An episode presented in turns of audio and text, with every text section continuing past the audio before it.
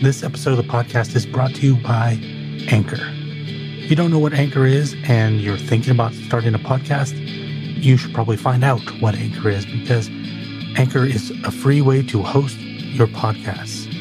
It also gives you creation tools like the ability to record yourself, record with other people, edit as well, and do it from your phone or your computer. You don't need to go buy fancy tools to start. You can start with Anchor.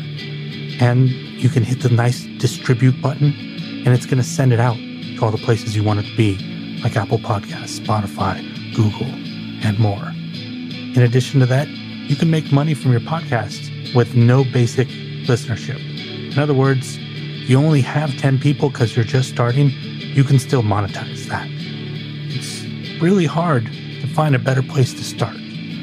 So download the free Anchor app or go to anchor.fm and get started on the crazy podcast journey.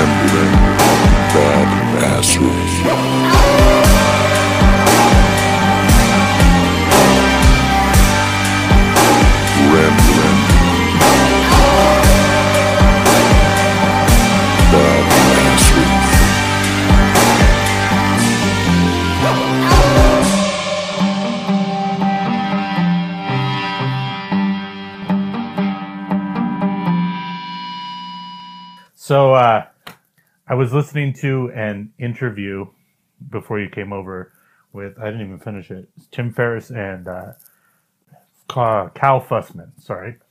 And Cal Fussman is like somebody that like no, most people wouldn't recognize the name of, but he does an article for Esquire called "What I Learned," and he just interviews amazing people.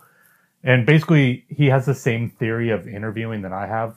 Um, when I do the interviews for content, I try to remove myself from the interview as much as possible. He doesn't really write a word at all; just lets them describe themselves. He's done Gorbachev, Donald Trump before he was running for anything. Um, world leaders, rock stars, kind of everyone. And one of the things that he's talking about in there, which I wanted to tell you about, is he's telling this story about uh, Gorbachev. Huh. And he had an interview to do with Gorbachev. And I don't want to spoil it all because I think people should go listen to it. But essentially, he boils this story down with Gorbachev to realizing that the memory of an ice cream cone is the whole reason that he was able to make peace with Ronald Reagan.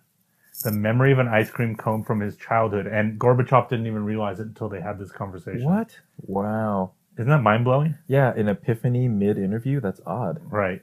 Huh, that's really crazy. Yeah, it was it was one of those moments where I'm I'm listening to it, I'm going, this is an interview about an interview, Mhm. and I'm fascinated. What are your theories on invisibility in interviews? Well, that's funny because, you know, I've done quite a few um, interviews for content as well. And the, the, the tough thing is there are some people who, some people are, are, are easy to talk to and you kind of just let them get the ball rolling. Like you ask them the right questions and you can kind of feel out, um, you can kind of feel out what they want to say. And then you just lead them down that path and you just let them go. And at some point it becomes a snowball and they could talk for an hour about whatever it is that they want to talk about and it's just going to roll on its own. But then there are some people who you literally have to ask them a hundred questions to get 30 answers. You know what I mean? And beyond that too, you have to, you have to, you have to, because obviously when you're, you're, you're doing an interview, at least, uh, at least for me, I'm trying to create some kind of cohesive narrative out of the interview. Um, so that there's, you know, it, it, it essentially acts like a three act play. Um, like I remember I did an interview for content for, um, oh, what's the lead singer for Cake again? What's that guy's name? Joel McHale? No, uh, Joel McCrea. McCrea. God, is I'm not even sure if that's his actual name. Um, regardless, I did an interview for content, um, and it was one of those things where you could tell that he had done so many interviews and he had talked to so many people, um, and people had asked him the same questions over and over and over again. So he had these canned answers um, to very specific questions that you know he he kind of expected, um, so to speak, and it only really got interesting for me when we started to really talk about his his philanthropic pursuits, his his his love of music, and how his love of music led him to make some very brave decisions about what he wanted to do with his music career. And um, it it took a while to get there, but it's about it's you know for for me for interviews, I think that the real juice of an interview or the real meat of an interview really comes when you break people out of their not necessarily comfort zones, but you get them into their comfort zones. You know what I mean? Right. Where they feel like you're just hanging out and you're just talking about interesting things versus the the canned one through five answer that they've gotten a hundred times from you know 50, 50 different interviewers. I love how where I'm going, you always end up talking right to the point where where I, where I was hoping to to go.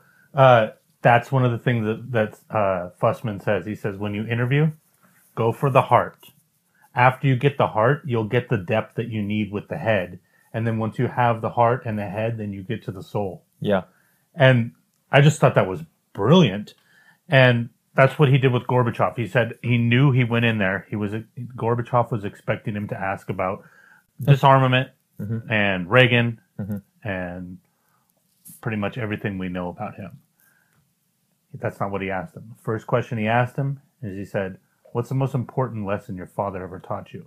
And that's how they ended up in this story about the Huh. ice cream cone. wow, that's amazing. And by the way, it's uh, John McCrea. John McCrea. Jeez, I feel I bad was for not I knowing said that Joel one. McCrea because well, we should mention Joel McRae more often. He's amazing. Yeah.